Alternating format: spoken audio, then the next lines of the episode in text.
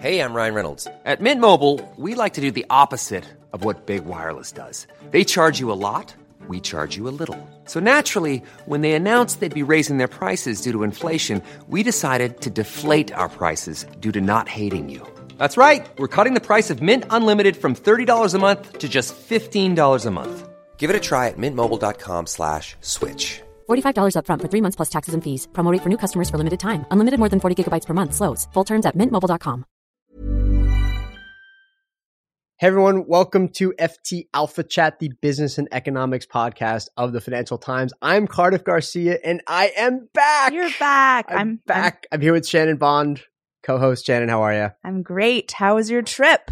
Uh, it was a terrific trip, and to be honest, you and Amy did such an amazing job of helming the podcast while I was gone. I'm not just blowing smoke up your butt. I mean that genuinely, that it's not altogether clear to me that I shouldn't have just stayed away. You also just might have wanted to stay at the beach. Yeah, no, I, I, I had an, I didn't actually go to the beach while I was in Cuba. Uh, I had a really good time though. We're going to talk about that a little bit, but the podcast was great. I thought for me, the highlight was your conversation with Sherry Turkle, which was terrific. But it was super fun. It was yeah. really interesting. I'm, I'm trying. I feel like I've I feel like I had like a good week of uh, giving myself some distance from my cell phone, and it's all gone away now. Separating yourself. I, I, have, I have a serious question though. We're coming to the end of the year. This is for both of us our first time hosting uh, a brand new podcast. What did you learn about being in the saddle? So, what my sort of favorite experience of doing this has been like the. I mean, I'm a journalist. I like to talk to people. I like to talk to the people in our office, like our other our colleagues, about the stories they're working on, and sort of seeing there are certain people who are just really good at talking about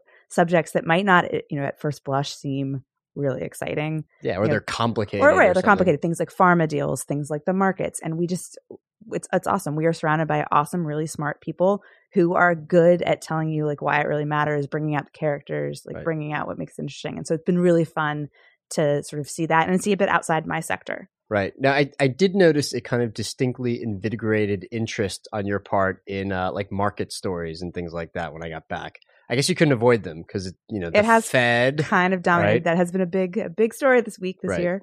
Right. I, I, I should note to our listeners that on this show, because we've got such an awesome lineup, we are not talking about how the Fed raised rates, except to mention it just that one time that it happened. But there's so many other places where you can look stuff up about this. And we had a great chat about it last week with Eric. Exactly, setting it up. Exactly. So we're in good. I will add though, I, there is something I've learned about being in this in this seat, which is that the best radio comes not when I'm talking, but when I'm not talking, right? And that's really interesting for both of us, I think, because the two of us love to talk, right? And when yeah. you and I have lunch and stuff, like we have to constantly like stop each other from talking, from one person talking over the other. But actually, the ability to suppress your own sort of need or longing or whatever to express yourself mm-hmm. is so important. Talk less, smile more. Exactly. It's really hard. Talk less, smile more. A quote from Hamilton, which we are going to be talking about on today's show. Okay, enough blabbering about how awesome it is for me to be back. Uh, let's get to today's lineup.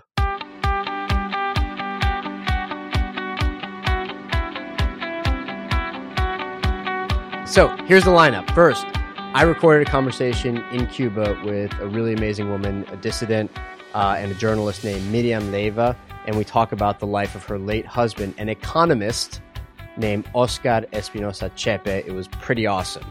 Shannon, what, what are we doing after that? We're going to have uh, Gary Silverman, FT's national editor, um, who's going to tell us about a trip he took uh, to Arizona, uh, which is on the border with Mexico and is currently lobbying for an expansion of a free travel zone that has brought billions of dollars to the local economy. Gary went down um, and heard a bit about what exactly is going on in the context of our very heated national immigration debate. And then, of course, third on the lineup, you've already alluded to it Hamilton! Hamilton. That's going to be great. So, Hamilton, the musical that has taken New York and a lot of just the cultural world by storm this year. It's like our favorite thing that's happened this year. Definitely. Uh, so, we're going to gush over it for a bit. Everybody, stick around. It's great to be back, and this is going to be an awesome show. Yay, Cardiff. All right, so Cardiff, tell me what we're about to listen to, um, which you recorded when you were in Cuba. Okay, uh, the name of the woman I interviewed is Miriam Leiva. She's this really awesome lady.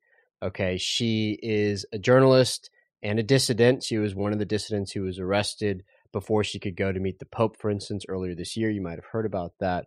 Uh, but there is an economics component to this story. Mm-hmm. She was married to a dissident Cuban economist who, throughout his life, had this penchant for telling uncomfortable truths. And like her, was severely punished for it. Uh, in the 2000s, he was imprisoned and treated brutally for about a year and a half. He got out and then he kept right on telling the truth. He died a couple of years ago. Uh, but what I love about this story, which is known to people who follow Cuba closely, but not very well known to people in the economics game or in the economics commentating game, is that this was an economist who really risked something, right? Most of us who do this for a living, I mean, you could say that we risk our reputation sometimes, but even if we get something wrong, it's usually not that big a deal. This is the story of somebody who risked his livelihood and later on his very life to tell the truth and to say what he saw. It's a really great story. I love this conversation. It is easily my favorite interview of the year. So All here right. it is. Fidel Castro doesn't forgive and doesn't for, uh, forget. Well, That's Miriam Leiva speaking to me in her apartment in Havana, Cuba. It's a small place, and we're sitting in her cramped living room. It barely contains the piles and piles of books and notebooks and papers and files scattered everywhere. Plus, there's a few coffee cups and empty cigarette boxes laying around. She's short, and I'm guessing she's in her late 60s, but I don't ask her. And she's really jittery, walking and talking with an abundance of nervous energy. She's a really brave and remarkable woman, an independent journalist and dissident, an advocate for free expression, and an outspoken critic of her government's human rights violations. And she's one of the founders of Damas en Blanco, or the Ladies in White, the famous dissident group here in Cuba started by the wives of political prisoners, though she parted ways with the group a little while ago. And finally, and the reason I'm here, she's the widow of Oscar Espinosa Chepe, the Cuban economist and dissident who was imprisoned in 2003 and treated brutally for his public criticism of Fidel Castro's government. Things didn't start out that way for Oscar. The Cuban Revolution had ushered Fidel Castro into power in 1959, and a half decade later, in the mid 1960s, he was a young socialist economist who went to work as an economic advisor to Castro. But very quickly, he became disillusioned, especially as Castro's government increasingly consolidated its direct control over more and more of the economy. he was very, you know, it was an honor to work for, with Fidel Castro, and besides, he was uh, very uh, hopeful for the, you know, the revolution, and also he had been a socialist before 1959, and he had been involved in the youth movement, and and he had great hopes, you know, and, and expectation, and he thought he he would do the best, and we would for our country. Uh, he liquidated or he eliminated the banking system, accountability. The he that Miriam is referring to here is Fidel Castro. They started to talk uh, about mm, uh, not using money anymore. So Oscar started to, to, to talk there and, uh, at work and say that he thought that this was, this was impossible. He knew something. He had life experience about businesses because his uh, fa- pa- uh, parents were entrepreneurs. So so he, he couldn't imagine that situation. And and Uh, what what specifically uh, did he not like about those early years um, of the Fidel Castro economic plan? Because you said that he was a socialist before, but you think that um, was his complaint that Castro was just way too radical, that, that, that he was taking over too much of the economy. What, what what was it that he argued against? Well, for instance, in 1968, Fidel Castro said no more uh, private businesses, but it, it, it they had already taken all the big companies and, and businesses. And this was, for example, a barber shop or a, a cafeteria or a restaurant. And, and Oscar said, well, this is impossible. It was not that his family had lost everything. They, they had the drugstores, they had uh, pharmacies, but it, he didn't mind, he didn't care, you know. It was that he said, "How could you, uh, how could an economy function if you don't if you don't have accounting, if you don't have a, a bank system, banking system, if uh, there are no contracts uh, between uh, enterprises, if you have no control, you know, and besides that, you take." The, the, the, the, the little private business away, and this, the government is not going to be able to control it, and it's going to be a great loss for the economy. And that's what he was saying. So he was very criti- much criticized there, and they told Fidel Castro, and Fidel Castro was very upset. So Oscar was punished and sent to work at, in caves and, and, and, and in the agriculture. So he's sent to work in caves and agriculture. Yeah. Uh, doing what exactly? Well, in the case he was uh, getting the bat in excrement. I, I don't know how you call that. The bat shit. Yeah. Okay. and then he got, you know, he got sick there. Maybe he got some um, germ or bacteria from the caves. So then afterwards, he, he had to work in the fields. And you never knew how long you would be punished at that time. He was always, you know, he was used to uh, giving his uh, opinion since he was a kid, I think. so Yeah. imagine. So After working a couple of other odd jobs as punishment, uh, Oscar's work ethic and talent eventually was recognized within the government's bureaucracy, and he was placed in charge of Cuban economic and technological coordination with some of the Soviet bloc countries like Yugoslavia and Hungary. He traveled a lot, but he worked from Cuba, and he met Miriam in 1975 when she was working for the Cuban Ministry of Foreign Affairs. Well, I, I was uh, I was working at the Ministry of Foreign Affairs in charge of Hungary, and then well, I met him in a meeting. I, I really didn't, you know. He was just there. I, I, I didn't realize who he was. And then we went to a, a, a reception at the Hungarian National, well, at the embassy in, for the uh, National uh, Day. I don't know, and and well, that was it okay. then all every day he would call me and he would come and and you know to take me home and and and, and then about six months later we got married So, so both of you, I think, now are known as uh, sort of fairly prominent uh, dissidents, right? People who have argued against certain economic policies and other policies within Cuba.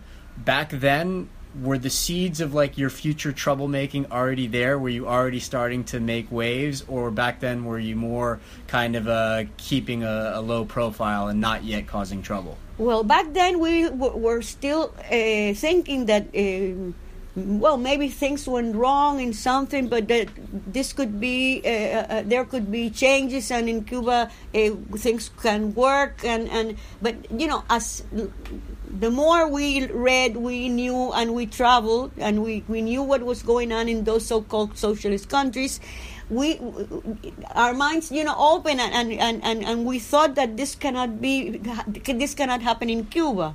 For oscar there was a, a big uh, shock when he went to north korea eh? when he was working at fidel castro's uh, office he, he was in, uh, with a delegation in north korea. They even met uh, kim il-sung and all that. And he was shocked by this country because he, he you know after he thought that the korean oh they were so brave and these people you know the propaganda here was and what he he he read when he was a kid. And then when he lived there he saw how close was that society. Then he went to the soviet union and at that same year uh, he went to the soviet union and and and he saw how how people lived there and they they, they went through uh, Switzerland, and then he saw what was going on in Switzerland. He said, "Oh my God, socialist, real socialism is in Switzerland, not in these countries." See, Right. that was his first shock. Okay. Well, After they married, Miriam was told repeatedly that her marriage to Oscar was hindering her career. She says that there were many years when they couldn't be posted abroad because of his earlier criticism of Castro, but eventually they did work for a few years in the 1980s in Yugoslavia. In 1984, Oscar was sent to work at Cuba's National Bank, and several years later, he again ruffled Castro's feathers by truthfully reporting what he saw in Cuba's economy. But things were more serious this time. He was labeled a counter revolutionary by the government, which is like being called a traitor. Here's how Miriam explains it. In Cuba, it means that the state controls or the government controls everything, every item, and they had uh, were stores, they had enterprises, and and and and Oscar would go to uh, all these places to find out uh, how it was going on and, and everything. And so he would write, he wrote, you know, this uh, reports on what he saw. He wrote, or he would talk with his co-workers there. And in 1992, he was uh, summoned. It was a great meeting, and they told him he was a counter-revolutionary because of what he was saying, and that he had to retreat. You know, he couldn't do that anymore. And uh, I was that he couldn't tell the truth about what he saw. That he couldn't write he, these things. he couldn't he couldn't say Okay. anything. He could, this was counter-revolutionary. He was Right. un sujeto contra-revolucionario, not even a, a person. So At that time, I traveled a lot, Yeah. And when I I already knew that he was having some problems at work, and when I came back from a conference in uh, Bali, Indonesia, uh, next day uh, the they called me and they said we're very much concerned because you are married to you have uh, this uh, high post counter revolutionary. and you're married to this counter revolutionary. Well, I said he's not, and they said, well, thi- think it over. I, I asked, well, you think I have to divorce him? He said, no, no, that's up to you. So up to me was that there were meetings and meetings, and I would only I only spoke in the first meeting. I said he's not a counter revolutionary. He's a Cuban who's saying what he thinks it would be best for our country.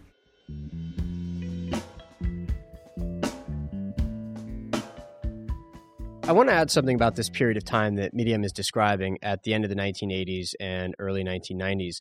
Soviet subsidies to Cuba had just ended, and the Cuban economy contracted by between a third and a full half.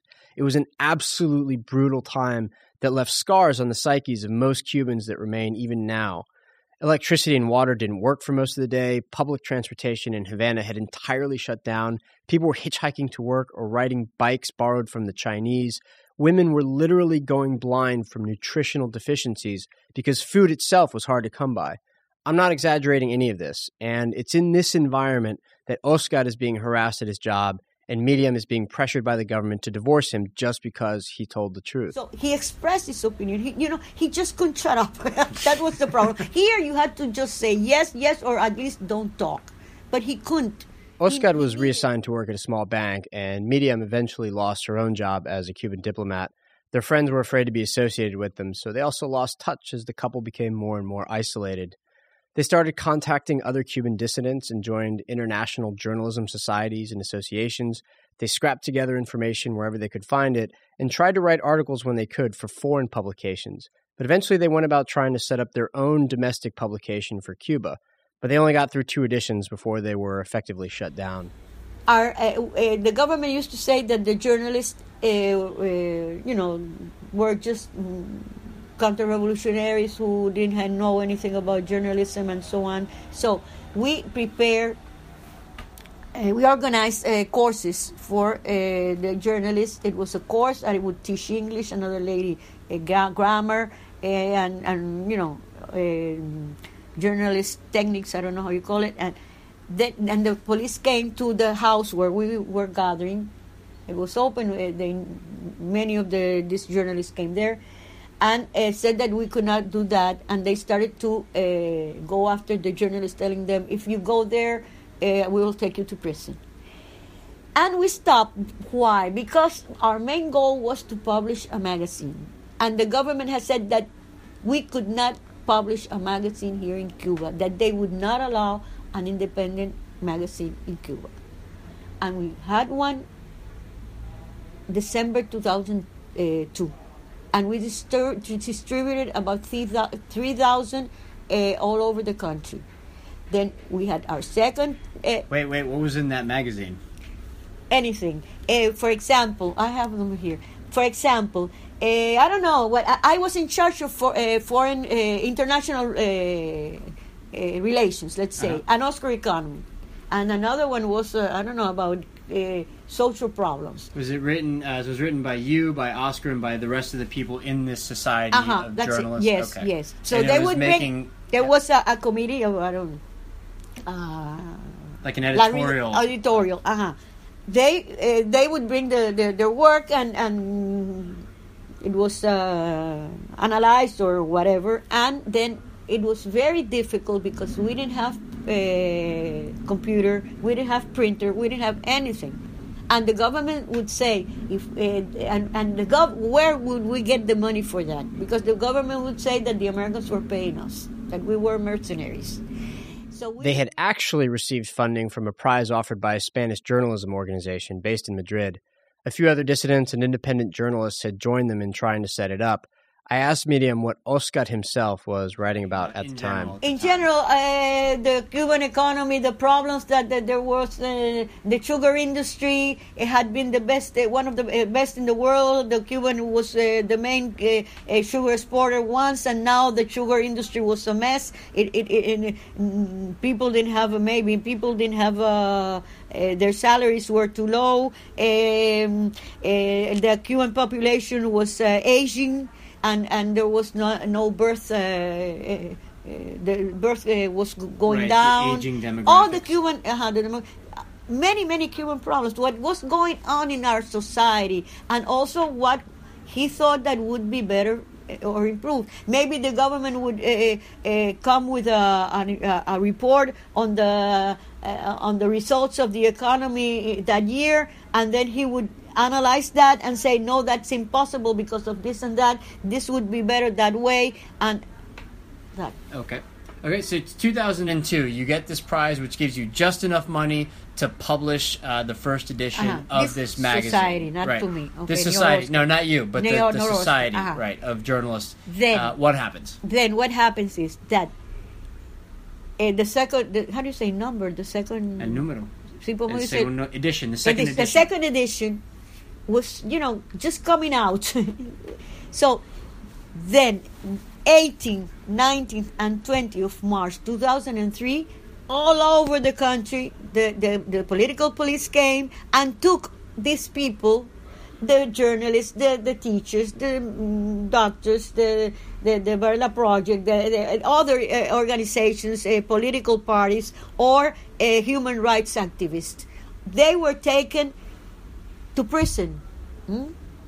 And they were sentenced from, well, I think there was one that got 12 years in prison, but most of them uh, were sentenced to 20 years and even up to 28 years. hmm? And in Oscar's case, he had been ill for many for a long time. He had um, uh, problems in his liver, very serious problems, and the government knew that because they control everything. When we go to the doctors, they, they go ask the doctors what was wrong with us, you know. So he, he had even been in 2000. He had been um, in the hospital because he had been very very sick. So they knew perfectly well his uh, physical conditions, and he was taken to the headquarters of the political police, like the others. He was he he, was under very very tough uh, interrogations, and uh, immediately he lost a lot of weight, and he you could see the, the uh, for uh, when we could visit them, it, it was. Um, once a week or every 10 days 15 minutes with the political police there with us and we could not get you know close and you could see how he was deteriorating so immediately i started to demand the government to give him uh, medical attention i got support from uh, abroad from international organizations for even from nobel prize uh, economist winners you know and and and many others. It was not only for Oscar, for all the 75, but in our case, he was already known. I had even all the, you know, the the papers from the hospital, what he had suffered before, and I and it was seen that he, he was in very bad shape. But although it happened, it was like that. He was sent from Havana to Guantanamo. Which, it's about 900 um, miles from Havana when transportation was almost ex- non-existent but Fidel Castro doesn't forgive and doesn't for, uh, forget. Oscar had been sentenced to 20 years in prison. He was one of 75 political prisoners given sentences like this in a roundup that's now known as the Black Spring of 2003. There was heavy global condemnation of these arrests and these prison terms, especially from human rights organizations, and that led to new sanctions from Europe on Cuba and a public demand from the US that Oscar be given proper medical care for his liver condition. But for Miriam, it was an immensely frustrating time. In addition to his failing health, Oscar was transported back and forth across the island, and she was never told before he was moved. She was constantly under surveillance by the state. The government refused to update her about Oscar's health, and then the Cuban foreign minister went on TV to say that she and Oscar were lying about how bad a shape he was in. And she knew that the conditions in which he was being held were just miserable. Were you worried that he was going to die in prison Well, during he, that time? he could have died anytime. It was a, a, great psychological torture what they, they had on him, but, and also physical. The government says we don't we, we, we don't uh, uh, you know we, there's no physical torture in Cuba. No, and what about his health? The imprisonment and the obfuscations from the government went on for more than a year and a half, and then finally, in late November of 2004, came some good news. It was on Oscar's uh, birthday. It was a coincidence. Which day was that? Uh, November 29, uh, 2004 they had said uh, that we could see him that day. And since Oscar's uh, mother and sister loved to take cakes, he said, "Yeah, you could bring him a cake." And then the night before, they called me and said, "No, Miriam, no, they cannot come." Well, you said that cake and everything they had prepared. No, no, no, no, only you. So I went to the to, to the prison, and when I was there, they said, "No, Oscar is going to be released." And after one last argument with the political police, Miriam and Oscar were finally home. And then immediately, of course, as we've always done, it's normal. It was normal with the others that had been released. I called the, the, the foreign correspondents, and they all came here very fast. And that okay. was one of the things. The journalists that, who were based in Havana. Yeah, based. The two things that the, the government didn't want the, the, the neighborhood, hmm? all the neighbors that had listened, the foreign ministers say that we were lying and that Oscar was in, wasn't sick and that he would not be re- released because he was a mercenary, a counter-revolutionary. He was working for the United States. This man was coming here, you know, and he was being ta- brought here by the security police back. And the other thing was that they, they didn't want me to call so fast, you know, Oscar to, to, to talk with a foreign correspondent. That's why they wanted to take him to. With the foreign journalists? Yeah. Okay. Oscar was told he could not talk, he could not write. And if he uh, did that, immediately he would be taken back to prison. So he kept on talking, he kept on writing very peacefully, and so did I, you know.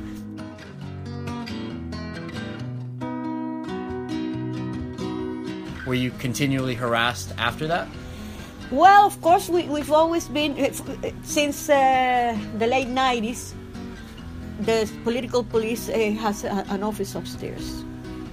I don't know how active they are now, but the, the, the apartment is there. And, and, and they have informers all over.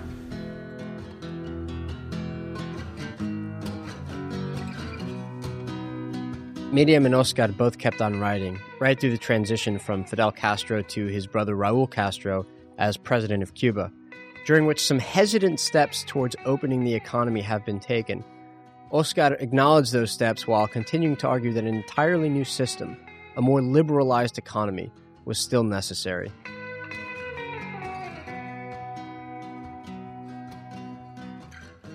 so this this kind of isolation, all right, uh, goes on for a little while. Um, you're still being watched by the security police, um, and I take it that this goes on for the better part of the next decade or so, and yet still going on, maybe.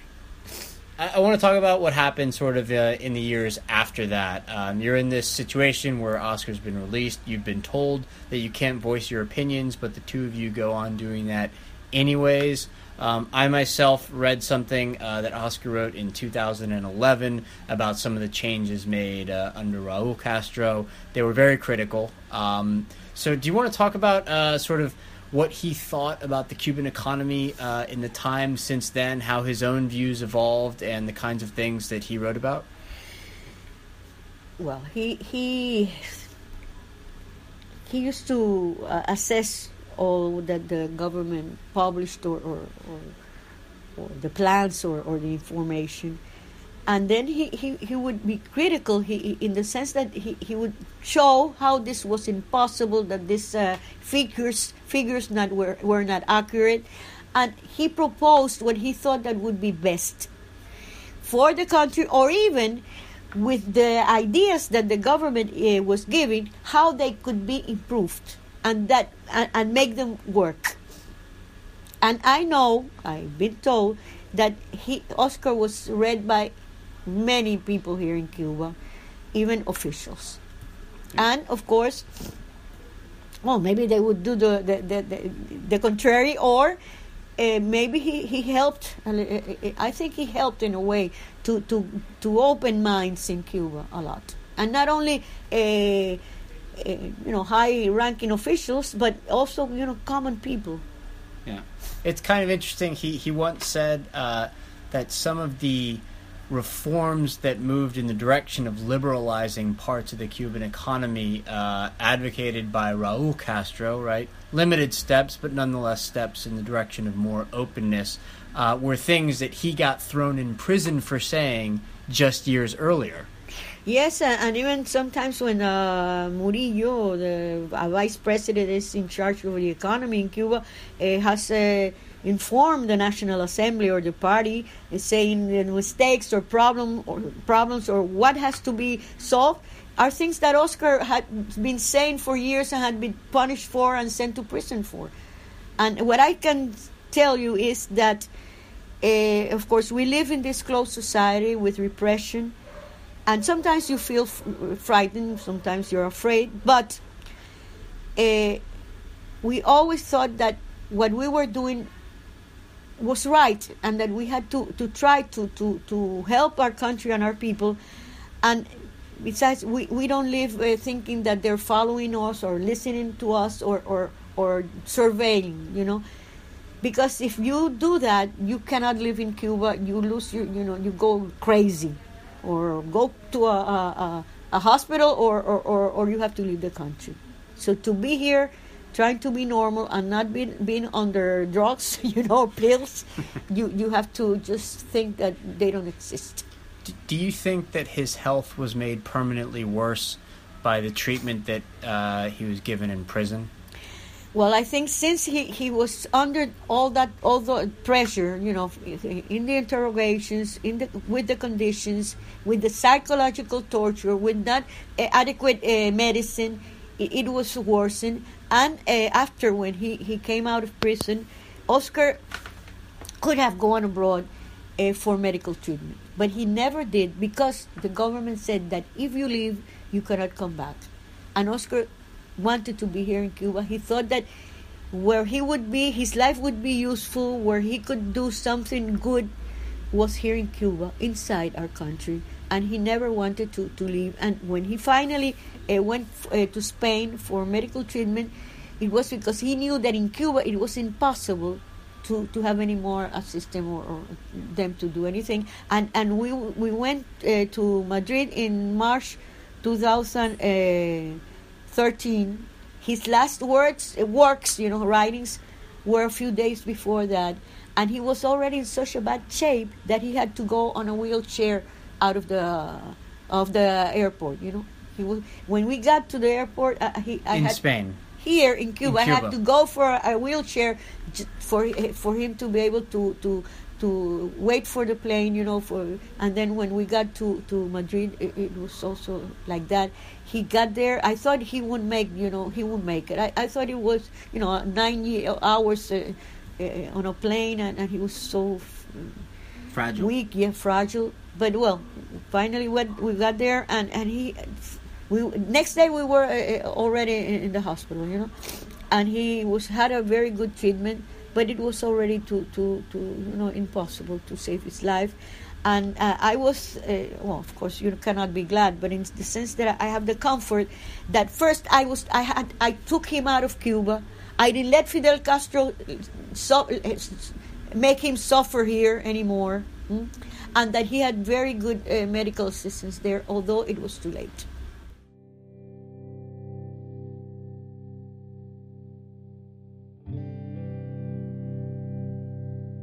Oscar died in Spain later in 2013, in September. And I had one last question for Miriam. So it's sort of clear uh, that your career and his were very closely intertwined. You worked alongside each other. He was an independent minded economist. You're an independent journalist. That's kind of a rare breed in Cuba. Um, thinking back on his life now, uh, how would you want him remembered? What would you want his legacy to be? Well, his legacy, I wanted to be uh, all what he uh, assessed to to to improve in Cuba. And what I really uh, think and hope for is uh, that our country changes, that our society opens up, that Cubans have the possibility to participate, to interact, to, to be part of this society in general, and and that we could have a, a, real better country uh, uh, with uh, conditions, uh, good living conditions for all, and social justice.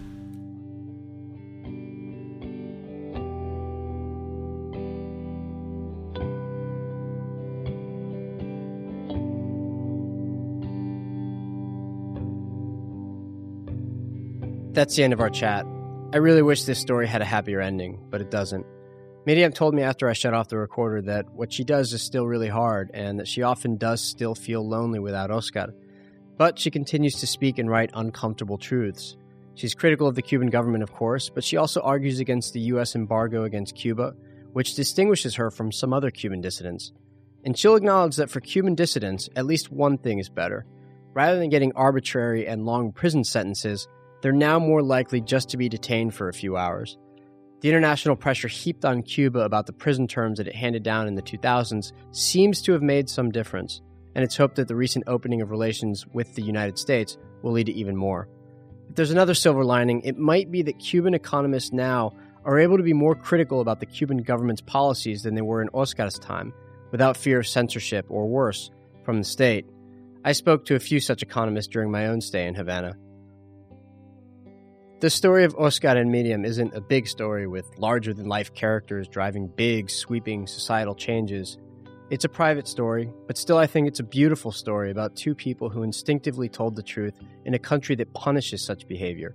And they were punished for it, but they kept on doing it anyways.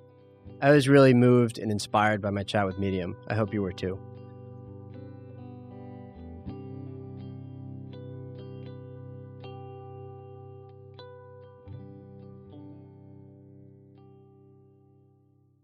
And now, moving on with today's show.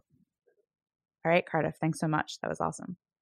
Now we are going to go to Arizona with Gary Silverman. In an old gritty section of Phoenix, far from the shinier upscale of the metropolitan area, stands a warehouse nearly 1,000 square feet in size. It was once a department store, but it serves a different purpose these days. It's called the Costco Business Center, creates a pantry of sorts for restaurants, bakery, and food cart owners, selling items like tomato paste and wax paper in large quantities. Small restaurants, space is money. And I have a thousand square feet. Yeah, no. And that's so it. if they can come in here and buy it every day, it ensures they have fresh product and they don't have to store it. The warehouse manager is Troy Newberry, who started working at Costco when it had only one store and when he was only 18. Mr. Newberry takes me on a tour of the center and introduces me to some of his customers. What's your name? Gilberto. Gilberto, I'm Gary. I'm sorry. I meet Gilberto Diaz. He's a regular at the Costco. Mr. Diaz operates a cake decorating business in Phoenix and works for a food distribution operation that supplies bakeries, restaurants, and other food preparers in Sonora, the Mexican state due south of Arizona. Among his wares on this day is mayonnaise. It's a classic ingredient of the Sonoran hot dog, a culinary creation named after the state. Although variations on the theme are permitted, the hot dog is wrapped in bacon, grilled, buried in a pillow like bun, and then smothered with pinto beans, grilled onions, fresh onions, and tomato. To top it off, mustard, jalapeno sauce, and mayonnaise are swirled on top in the abstract expressionist manner of Jackson Pollock. There may be no better symbol of the U.S. Mexican border economy than these Sonoran hot dogs. The dish is the fast food equivalent of a fugue in classical music or a collage in the pictorial arts, a collision of elements that somehow works for the connoisseur. All this mixing is no accident. Millions of Arizonans and Sonorans have been moving across the border for decades, taking hot dogs from up north to Mexico and their turbocharged version of the dish back to the U.S. It also might be a sign of the times.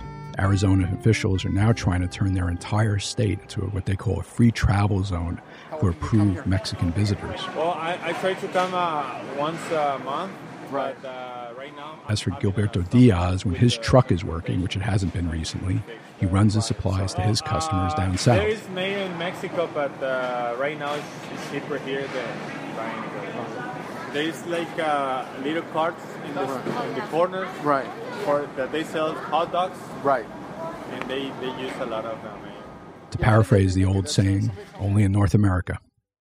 And joining us in the studio is Gary Silverman, the FT's U.S. national editor, to talk about his new piece on Arizona and this free travel zone.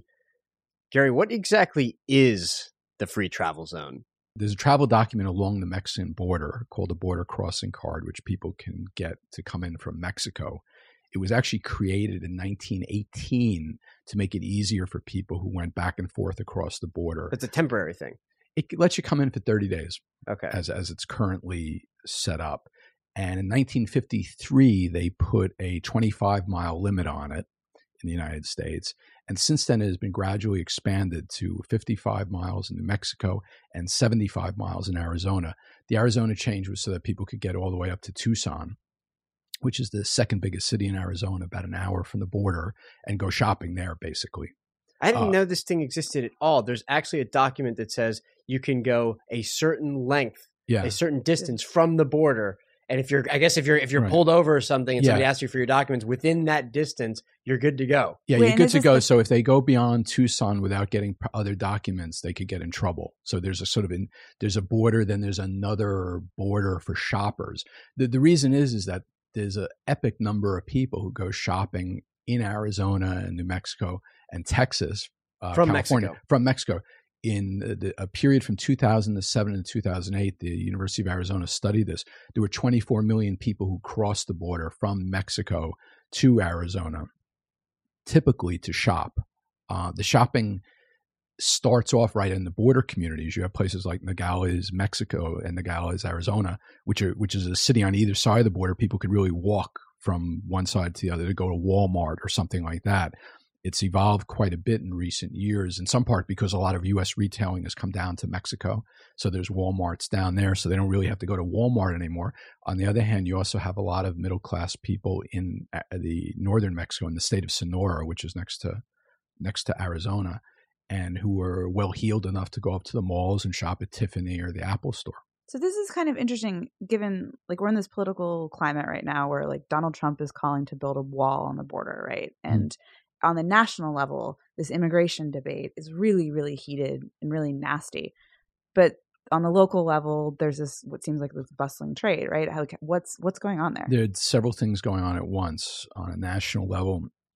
People are concerned about the changing makeup of the country. They're concerned about the large number of Mexicans who come in here to work without proper documentation. They're concerned that the border could lead to the infiltration of terrorists. Down in Arizona, they're uh, looking for ways to recover from the financial crisis of the last decade. They were hard hit. The Uh, Arizona there. was one of the ground zeros of the property meltdown. I mean, I mean, Arizona has been growing rapidly for decades. Uh, having just come back from there, the weather is way better than other parts of the country. It's beautiful. People want to live there, retire there, do business there. But when the housing boom ended, they had to think again. And one of the thoughts they have down there is to increase their activity with Mexico. Uh, Arizona is right next door to a very large country that has some economic growth. And particularly in the northern part of Mexico, where a lot of factory production has moved and, and is moving, uh, there's also quite a bit of uh, rich agricultural land and uh, operations in northern Mexico.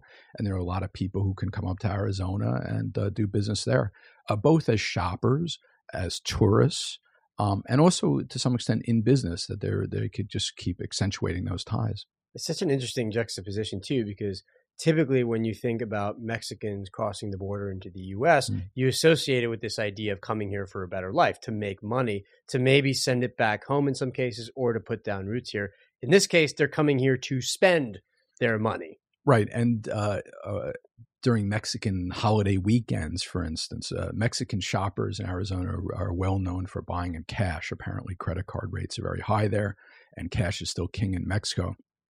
So when the Mexicans come, they pull out you know rolls of hundred dollar bills. I actually I was at the Apple store at the La Encantada Mall in Tucson the other day, and somebody was buying an iPhone there with a roll of crisp hundreds. You know, uh, but it's not unusual. People say there for like most of the transactions at a given store on a Mexican holiday weekend to be settled in cash. Uh, so the Mexicans come and they have money, and and there are people also who go to school in Arizona, who have apartments in Arizona.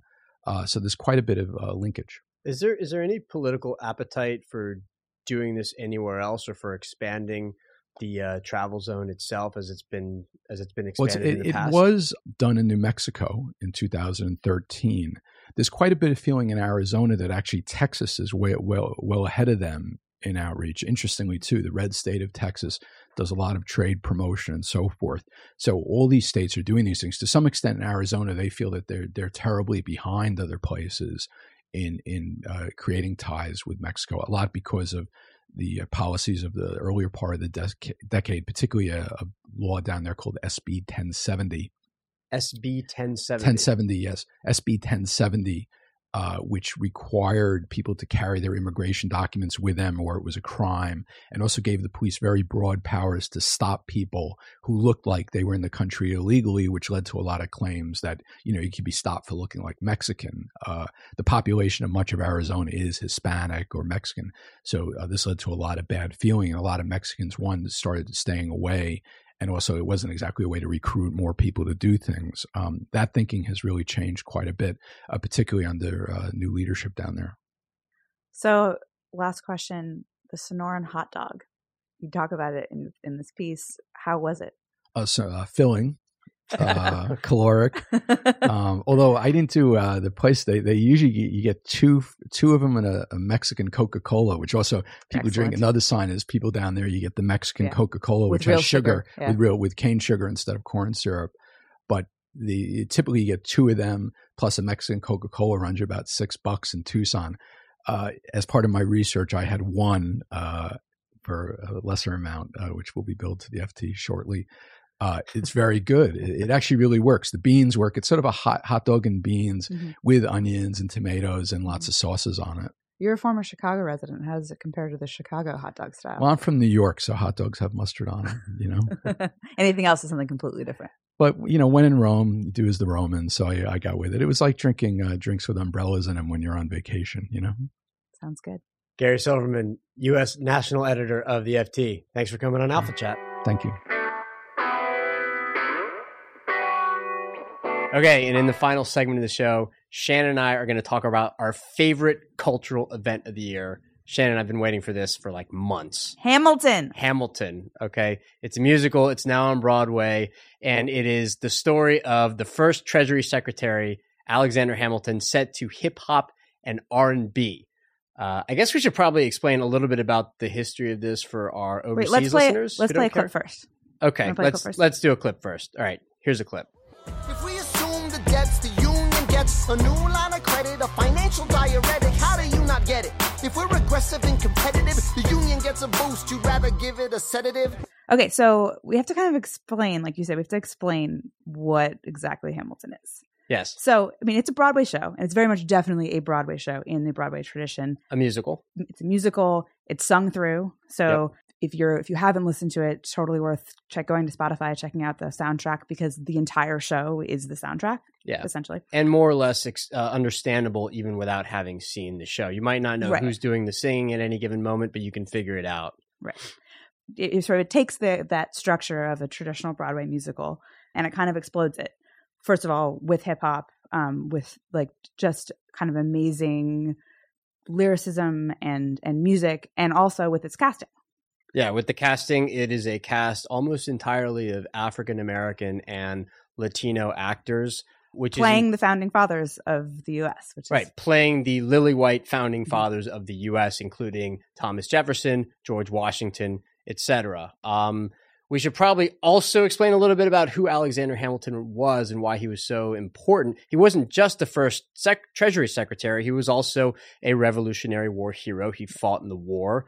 He was also one of the authors of the Federalist Papers. He was at the Constitutional Convention, was big, essentially one of the big architects of the Constitution. Yeah, he was he was one of the nation's founding fathers, but as the show goes on to explain, he doesn't get as much credit as the others in part because he never held elected office. Right, right? he was never president. He's probably one of the most famous people never to be president in the US. Politicians never to be yeah. president in the US. Yeah, that's fair. Um, but the show itself is a kind of uh, panoply of exquisite language, amazing music, and so much fun. And we should probably explain what what it is that like we primarily love about this most. Well, I mean, I think so. One of the things I really sort of love about it is actually the way it's told. So Hamilton was in life was like a larger than life guy. He was somebody. I mean, he as you said, essentially he he was an immigrant who came to the U.S. from the Caribbean, had this sort of like horrific childhood, came became a Revolutionary War hero, Eh, but all you know, but you know, when he was in his twenties, essentially became you know was involved essentially in the framing of the Constitution, became Treasury Secretary, you know, lived this kind of incredible life, but also had these epic feuds with people in his Right. life. You know, had a long-standing feud with Jefferson, and the way this the show is told is the narrator is Aaron Burr, who was the, eventually the vice president of the United States, who, spoiler alert, killed Hamilton. shot and killed him. Okay, I don't know what, what a modern parallel for something like this would be. There really isn't any. No, I mean, Dick Cheney different shot someone in the face, but he didn't kill him. So it, yeah, but it'd be it'd be closer to like Joe Biden shooting and killing Hank Paulson, right? Right. Like the current Right. vice president shooting the Right. secretary, the treasury In a the- duel. the Like- treasury secretary in a duel of the previous administration, Right. Right. so so completely kind of insane but then also it, so it's set up that aaron burr is the one essentially telling you hamilton's story which itself becomes is a thematic uh you know trope that's like throughout the, the show that's this whole question of who gets to write history how history is told how history is framed Yes. you know how personalities are created and like perpetuated and that and then that gets back into the casting this idea that you know these people these essentially were especially the first half of the play it's a bunch of young hot-headed guys you know fighting a war i mean they were they were essentially you know fighting a guerrilla war for a lot of it right under Washington. a lot of very smart guys, geniuses, but supremely flawed as well, Right. and that all comes out in the play. and it's just it's just like this sort of this portrait of these you know these young headstrong guys who were the people who we now sort of you know look at their portraits and they sort of they seem so serious but at one point they were just like dudes who Yeah. were fighting for an idea and Yeah. that it's presented i don't know the way the, sh- the show presents that you really you like you're really living it with them Right. Speaking of Aaron Burr, played by the amazing Leslie Odoms Jr., and here's a clip of him singing about Hamilton. Hamilton doesn't hesitate. He exhibits no restraint. Takes and he takes and he takes and he keeps winning anyway. Changes the game, plays and he raises the stakes. And if there's a reason he seems to thrive and so few survive, then goddamn it, I'm willing to wait for it. I'm willing to wait for it. here's what I thought made it resonate so much. Okay. It's not just that the language is so gorgeously crafted and that the songs are a lot of fun, although they are. I think the musical is just incredibly insightful about human nature in general. So you look at the two character, the two main characters and their arcs throughout the show. Hamilton essentially arrives to the US with his personality fully formed, right? Right. He just goes for it and his intellect. He just goes for it including in moments where he should show some restraint, and he never really does. And what's interesting about it too is his kind of obsession with sort of obvious markers of progress, which is a very immigrant thing, right? Mhm. This is something I've experienced in my own family. Mhm. Okay. My parents were born in Cuba. All right. And all throughout my childhood, I saw that they wanted all of their kids, right? All the kids in my family had to be like bankers or doctors or lawyers Mm-hmm. because just by saying that, it was a sort of obvious marker of progress. And Hamilton throughout the show says, I want to rise above my station. I'd rather die as a martyr because at least that way I died as a somebody. If I have command of troops instead of just being a writer, then after the war, I'll be able to rise up. And that's something that gets repeated. All right? Mhm. But he basically stays the same throughout the show in terms of his personality, which is, I think, historically accurate, right? right Burr's different. And you see throughout the show, okay, that he starts as this very kind of hesitant person. well and, he's much more political too More right? Political. he's, he's playing both sides. shows the kind of restraint Yeah. that Hamilton never does. And he is sort of baffled and increasingly jealous of the fact that Hamilton can be this kind of go for it type. Okay. And yet Hamilton is the one that rises up the ranks. All right. That's sort of societally accepted. That's in the quote room where it happens. Mhm. all right. And then at the end, obviously it all culminates in Burr shooting Hamilton. All right. In the, the great irony of the play. All right. The, the famous song, I'm not throwing away my shot, or the famous lyrics, right? At the very end of the play, Hamilton does throw away his shot. Burr aims true, and Hamilton ends up dying. It's amazingly well crafted. It's amazing how it goes from one end to the other. Uh, and it's just sort of miraculous all the way through. So we should say it's almost impossible to get tickets Yes. Um, but um, the show, I mean, the show's been a huge success. It's likely to be taken to other cities. So if Yeah. it comes to your city, you should definitely see it. In the meantime, definitely check out the soundtrack on Spotify or on iTunes or wherever you get your music. Um, I think we both uh, full throatedly endorse it. yes, indeed.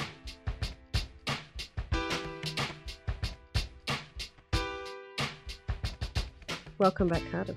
Oh, thank you. Thank you. but it's my turn to introduce you because this is the this is the follow up segment. no, we took over when you were away. Didn't you notice? I did notice, and you did an awesome job uh, at doing exactly that. I'm glad you let me back in the door. Last week's episode, what'd you think? I uh, thought last week's episode actually had a lot of common themes throughout the whole uh, of the three segments. And so we had, I know you've said we won't talk about the Fed, but we had Eric Platt elucidating on all the possibilities uh, after the rate rise. Yes. And I thought he was really clear in a way that some others we've had on over the year have, might not have been uh, about all the implications. Who shall remain nameless? Yes. And I also was fascinated by the middle class paradox that uh, was covered by Sam Fleming and Shawn Donnan in their examination of the shrinking middle class, partly because of this notion that they explained very well of, uh, you know, the American dream, the ambition to rise up into the 1% means that there are fewer people in the middle and then all the people that are being left behind. Yeah. And I thought uh, that juxtaposition of the realization for some people of the dream, of the American dream, means that for a whole bunch of others, their their opportunities or lack of are in stark, you know, uh, grayness, I suppose. It's a great series Mm. and the product of a lot of engrossing work that they've been working on for probably months. Mm, mm, mm, Yeah, I mm. love the profiles the, of the individual people. I mean, they got such an interesting like group cross group. right, of- exactly cross engineering and IT Yeah. and shop workers and That's because they've been hearing Amelia Mahasuk talk about how she insists on having a human element to every story. People, people and they were listening, and so they included it. Yes. Barbara Streisand's my Right. favorite. Uh, and then we had Claudia Goldin about the gender pay gap, which my old hobby horse. Mhm. Um, I was intrigued about her notion that there is a cost to providing flexibility in the work, workplace. Um, so because I'm that doesn't that exacerbate the gap? That's that was. But you spoke to her at length. What did you think? Yeah, there's there's a lot more there's a lot more to her position than that, I think. It's not that she's against flexibility, it's that she thinks companies need to arrive at the decision to provide flexibility on their own and to do so they're going to need to change the nature of the jobs that they provide, right? And that uh, these jobs with what she calls non-linearities, right? In other words, where if you work twice as long as somebody, you get paid way more than twice as much. That those jobs are the ones that are exacerbating the pay gap, and that those companies need to realize that if they want more women to work for them and they want a wider pool of women available to become those companies' leaders, they actually do need to make those jobs more flexible, but that it's very difficult to enforce that flexibility through policy, I think is her is her and so then is the cost borne by the company or the employer rather than the penalty being on the worker? Is that I, I, I think that to frame it in terms of there only being costs is probably a little bit simplistic, right? The whole point of this is that there are also benefits in that you have access to a much wider pool of people by making these jobs more attractive to women. So, but but that's something that I mean we could talk about this forever. Mm. Really recommend everybody to listen to Alpha Chatterbox, the entire 50 minute uh, conversation with Claudia, which was great.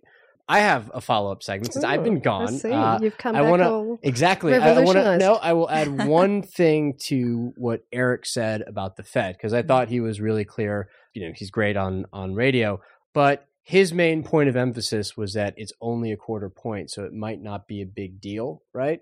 That could turn out to be right, but just for the sake of balance here, let's also acknowledge that that quarter point rise also signals something about the Fed's preferences. And to the extent that the market and economic actors interpret that to be about the Fed's preferences, that actually could still have an effect. So it could turn out to be a big deal, right? It might be a low probability, but there's the potential for that to be still a mistake. So, anyways, thought we should bring that up. And so I think that's something to note the next time we talk about the Fed, which I dearly hope isn't for some time.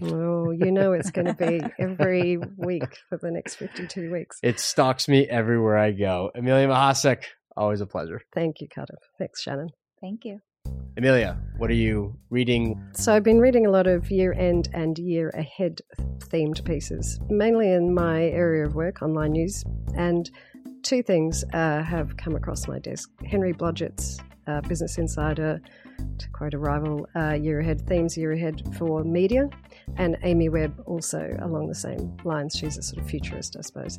And uh, what I found really interesting is uh, everybody is talking about chat apps. That's the chat apps. Chat apps. So WhatsApp, Snapchat. So media seems to be particularly obsessed with chat apps at the moment. One of the things I wondered is how do you tell your story on Snapchat if you're a media organization? You know, in, in the sense that the ones that I've seen that are really effective are an image a picture with a caption, you know, a mm-hmm. single word caption in some cases. And, and, obviously, people, because so much attention is being paid to them, people are devoting a lot of time thinking about that. My recommendation is something that you can only find on YouTube. Okay. It is Chimes at Midnight. This is the Orson Welles directed and starred in movie uh, that's a compression of the Henry IV plays by Shakespeare. Everybody's now big into Macbeth because you the know Michael Fassbender, Fassbender and Cotillard. Okay, but this is easily my favorite representation of Shakespeare on the big screen.